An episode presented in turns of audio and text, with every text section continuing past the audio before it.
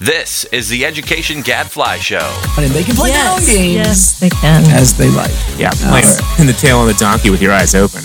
What does Gadfly say? Hello, this is your host, Mike Petrilli of the Thomas B. Fordham Institute. Here at the Education Gadfly Show and online at fordhaminstitute.org. And now, please join me in welcoming our special guest for this week, Nina Rees. Thanks for having me. Welcome back, Nina. And also joining us, as always, David Griffith. Hey, Mike. Hello, hello. For those of you that don't know, Nina is the president and chief executive officer of the National Alliance for Public Charter Schools. Nina, also our very first ever guest on the Education Gadfly show way back when, when Rick and I used to do this show, and Rick called her a mid major official in the Bush administration. I still remember one, one Wh- which is why Rick is no longer co-hosting That these. is right, exactly. That he's gone. He's gone. But no, I think you have been a guest on this show more than anybody else. I love this show, Mike. Well- I try to listen to your podcast as frequently as I can. Yep. And I think it's great that you're doing this and that you're continuing to make this stuff interesting. Well, thank you, Nina. That's quite that's that's lovely. We appreciate that. Well, hey, it's ha- great having you back. Uh, we got lots to talk about. None of it has anything to do with impeachment, other than the fact that we accidentally released a huge and hugely important study Right. during impeachment week Right. last week, and it kind of got swallowed up. I'm just saying to the whistleblower, if you happen to be listening. Could you have given us a little heads up next time? Yeah, thanks for Because we could have done a little better planning on the PR front. But uh, let's talk about it in Ed Reform Update. Of course, what I am talking about is David's great new study called Rising Tide, not Roll Tide, Yeah. Rising Tide, charter school market share and student achievement. Nina, thank you for your your group has been helping us get the word out about this study, but I just feel like we need to be shouting this from the rooftop because this is one of the most important charter school studies to come out in many years. And it's important because it was able to do something that none of the other studies have done before. Keep in mind, we've had lots of studies over the years comparing performance of charter school students with traditional public school peers. Probably the best ones, best known, are the Credo studies that really try to compare schools that are in the same neighborhoods. You've got some random assignment studies out there that have been great, though, of course, it's hard to generalize from those. You've also got a bunch of studies out there that have looked at competitive effects. Do districts respond in positive ways to charter school competition? You've got studies like our one on race match that try to look at why is it that charter schools tend to outperform traditional public schools, at least in the big cities and for kids of color. All good. But what nobody has been able to do before is to ask this very important question, which is as you increase charter market share, in other words, the percentage of kids attending charter schools in a given city locale, what happens to the student achievement of the kids writ large, the charter kids and the district kids? And now, because of this great data out of Stanford, this is feasible. David did it. It's national data and the findings are really significant. So, David, uh, first of all, did I mess any of that up? And second of all, tell us about the findings. Thank you for that generous, it's a generous introduction, Mike. I don't think you messed anything up. I think, frankly, your attempts to summarize all the charter research highlight the problem, which is there are so many different moving pieces here Yeah. that sometimes it can be, and legitimate questions in some cases, right? Yeah. That sometimes it can just be difficult to see the bottom line and to understand the big picture. So I think that was one of the goals for me of this report was to to sort of summarize the bottom line. Mhm. And then also I think I don't want to say that we were trying to answer criticisms, but certainly the research that shows that kids in charter schools, especially kids of color, are doing very well, in combination with the research showing that charters probably have a modest positive effect on traditional public school performance, suggests that you would find a positive overall effect. That's mm-hmm. the logical implication. So- Again, for kids of color For- in big cities, right? Because that that's an important caveat because some studies have shown that for white kids or for suburban schools, maybe it's a it's a different finding. And we can talk maybe some other time about why that might be. But for the big cities, for the concern around especially achievement gaps, Yeah, that, that's right. I mean, overall, we, we find that in sort of in the biggest cities, moving from zero to 50% charter market share within the African American community or within the Hispanic community is associated with pretty, seems to be associated with pretty big overall achievement gains um, for those communities. In the largest, say, 20 to 25 districts, you're talking about a gain of between half a grade level and three quarters of a grade level for all Wow. of the kids in those communities, right? that's huge. Yes, that is huge. And right, and you can imagine having even larger gains if you went further. And you're right, it is the evidence is clearest, I would say, in the biggest cities, but we really didn't find any evidence of a, a negative effect anywhere for students of color. Yeah. So it's at worst neutral. And let's not forget, these are really big districts, they're really big cities, and they're educating millions of kids. So when you're talking about major urban metropolises, you're talking about half of the Mhm. black and brown kids in America. I mean, you, th- th- in other words, charter schools can actually move the needle on the national achievement gap. yes. And Nina, you know, this addresses these two big complaints that that the opponents always raise. One is that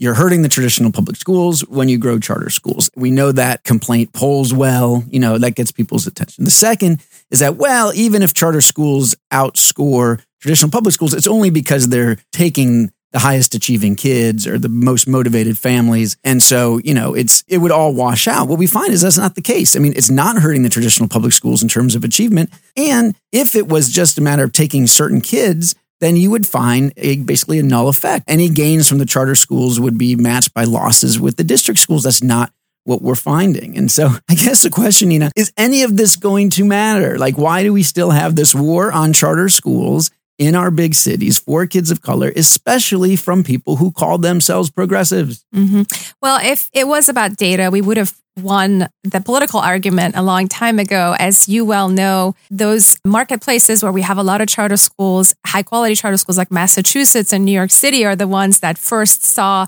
the greatest headwinds of Mhm. opposition coming from the progressive left. And the minute you talk about academic achievement, they change the conversation to mm-hmm. something else. So, mm-hmm. what about equity? What about the special needs kids? What mm-hmm. about those kids whose families are not making a choice? And so, what's great about this report is that it is addressing about what happens to the kids who are technically left behind. Now, you you mentioned that the impeachment interfered with your report, but the report happened to come out the same week that NCES released the you know report that hardly ever gets any attention. But this time, because they highlighted that in the aggregate, charters don't perform any better than public schools, Yeah. it actually got some attention. So your your report came out at the right time because you have exactly what you need to offer to counterbalance Yeah. these big broad numbers at the national level. No, and you're right. This federal study that, or quote, study. I mean, all they do is basically say, well, if you look at the NAEP scores of charter schools, you look at the NAEP scores of traditional public schools with no controls, without trying to look at apples to apples, then, you know, you can't see any, any differences. Yeah, that's right, Mike. And it matters. I mean, uh, the study period that we looked at from 2009 to Yeah. 2015, people may have forgotten, but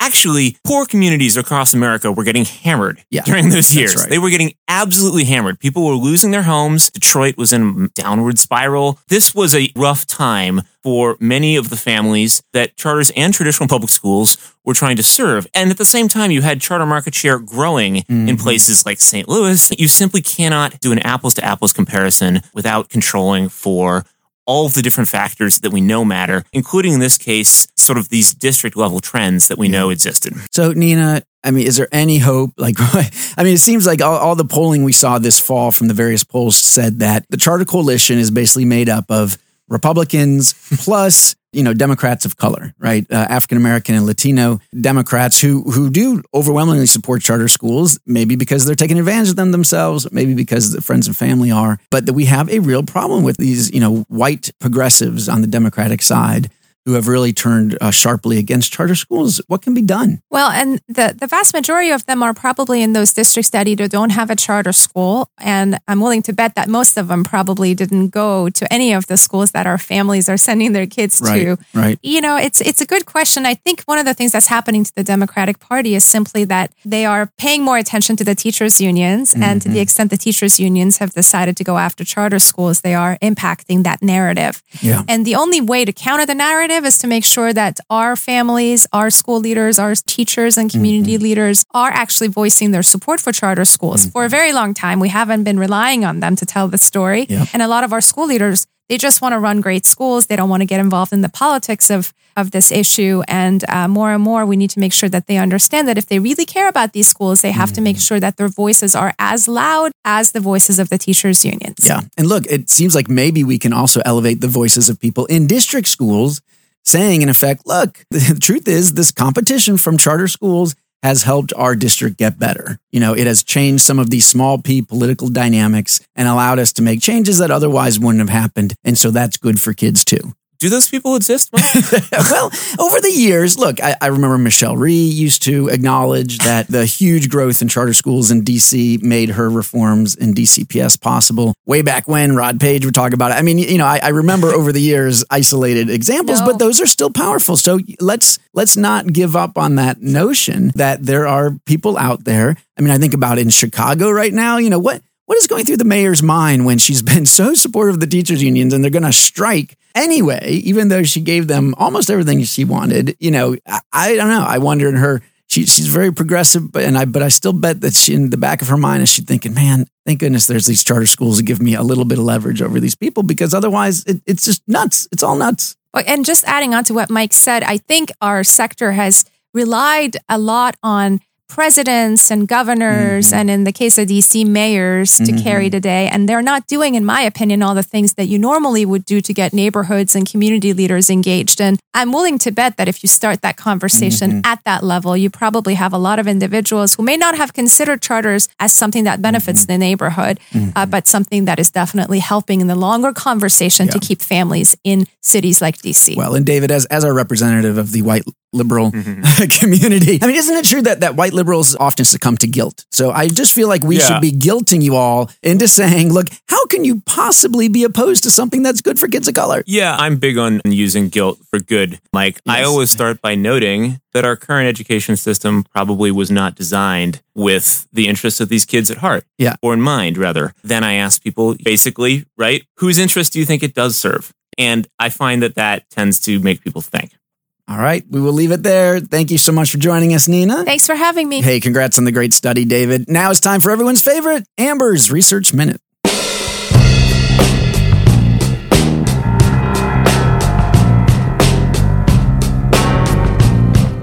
Amber, welcome back to the show. Thank you, Mike. You know, these conversations like the one we just had with Nina, it always makes you wonder does evidence even matter anymore? Oh, but stake we, through my heart. we have to believe that it does, right? We wanna- Denial is not a river in Egypt. we're not uh, going to declare the age of enlightenment over quite No, yet, right? not. Reason, data, evidence. will triumph.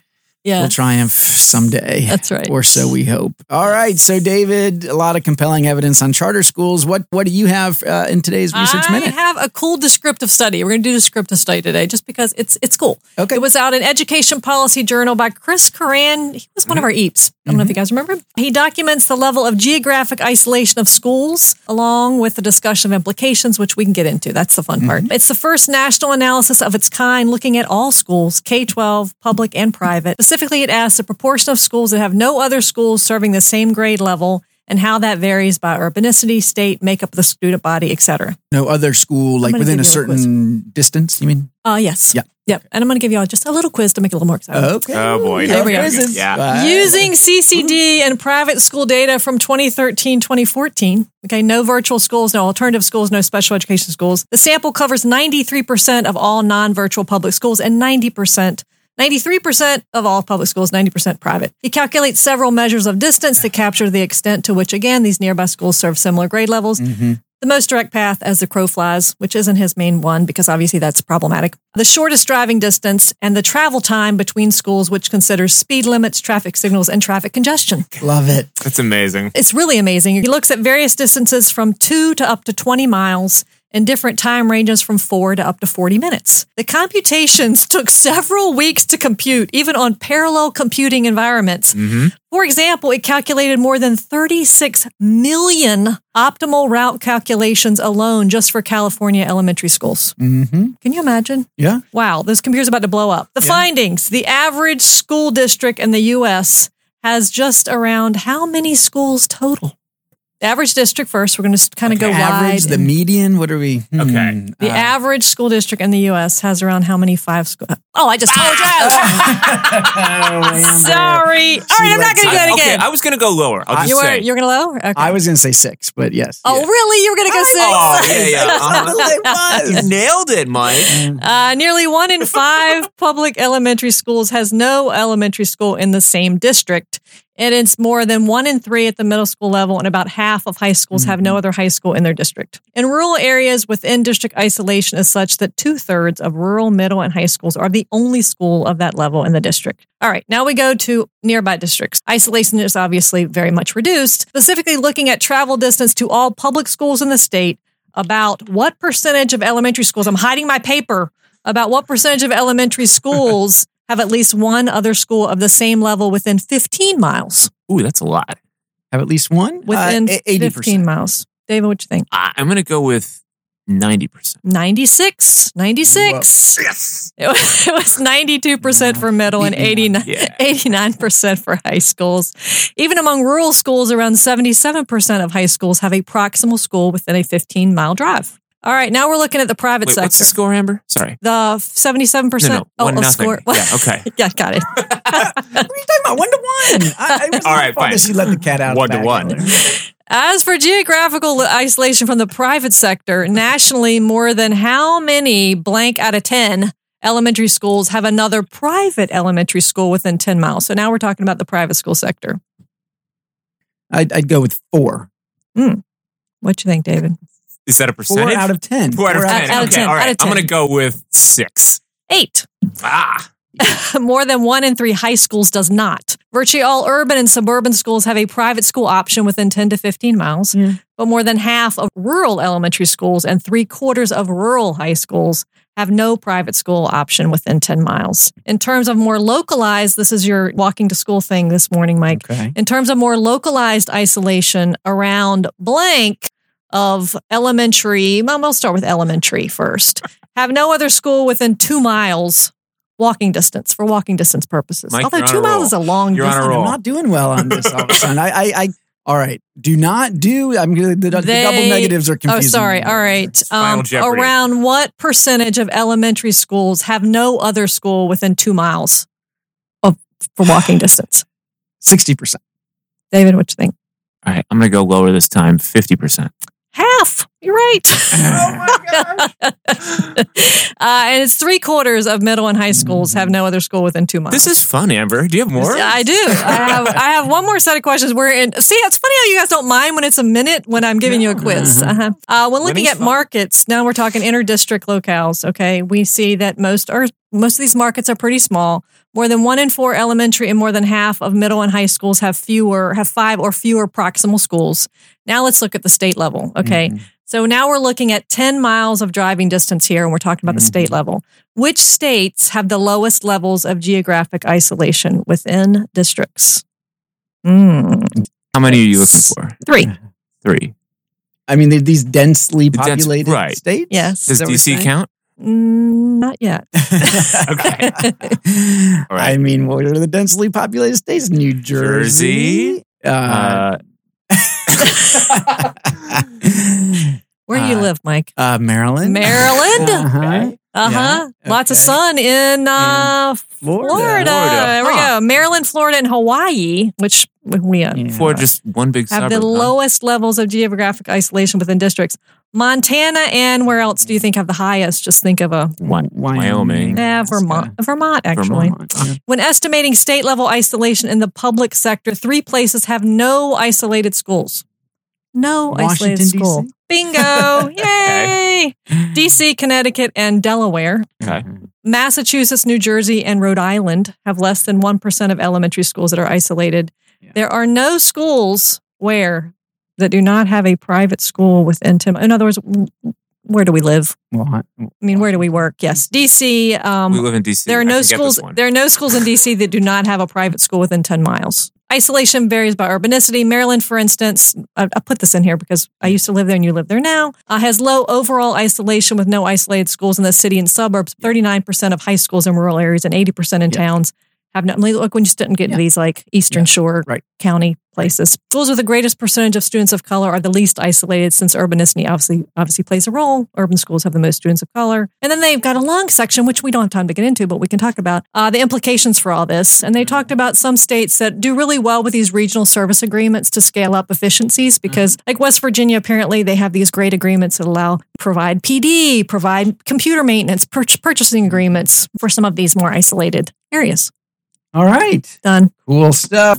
You know what my trick was, Mike? What's that? I let you go first. You did. I know. That was unfair. and I fell but right you, into you it. deserved it though. Fell right into You it. did. All right, that was fun, Amber. People should check that out and they can play their own games Yes, they can. as they like. Yeah, playing right. in the tail on the donkey with your eyes open. Uh-huh. Thanks, David. All right, that is all the time we've got for this week. Until next week, I'm David Griffith. and I'm Mike Petrilli of Thomas B. Fordham Institute, signing off. The Education Gadfly Show is a production of the Thomas B. Fordham Institute, located in Washington, D.C. For more information, visit us online at fordhaminstitute.org.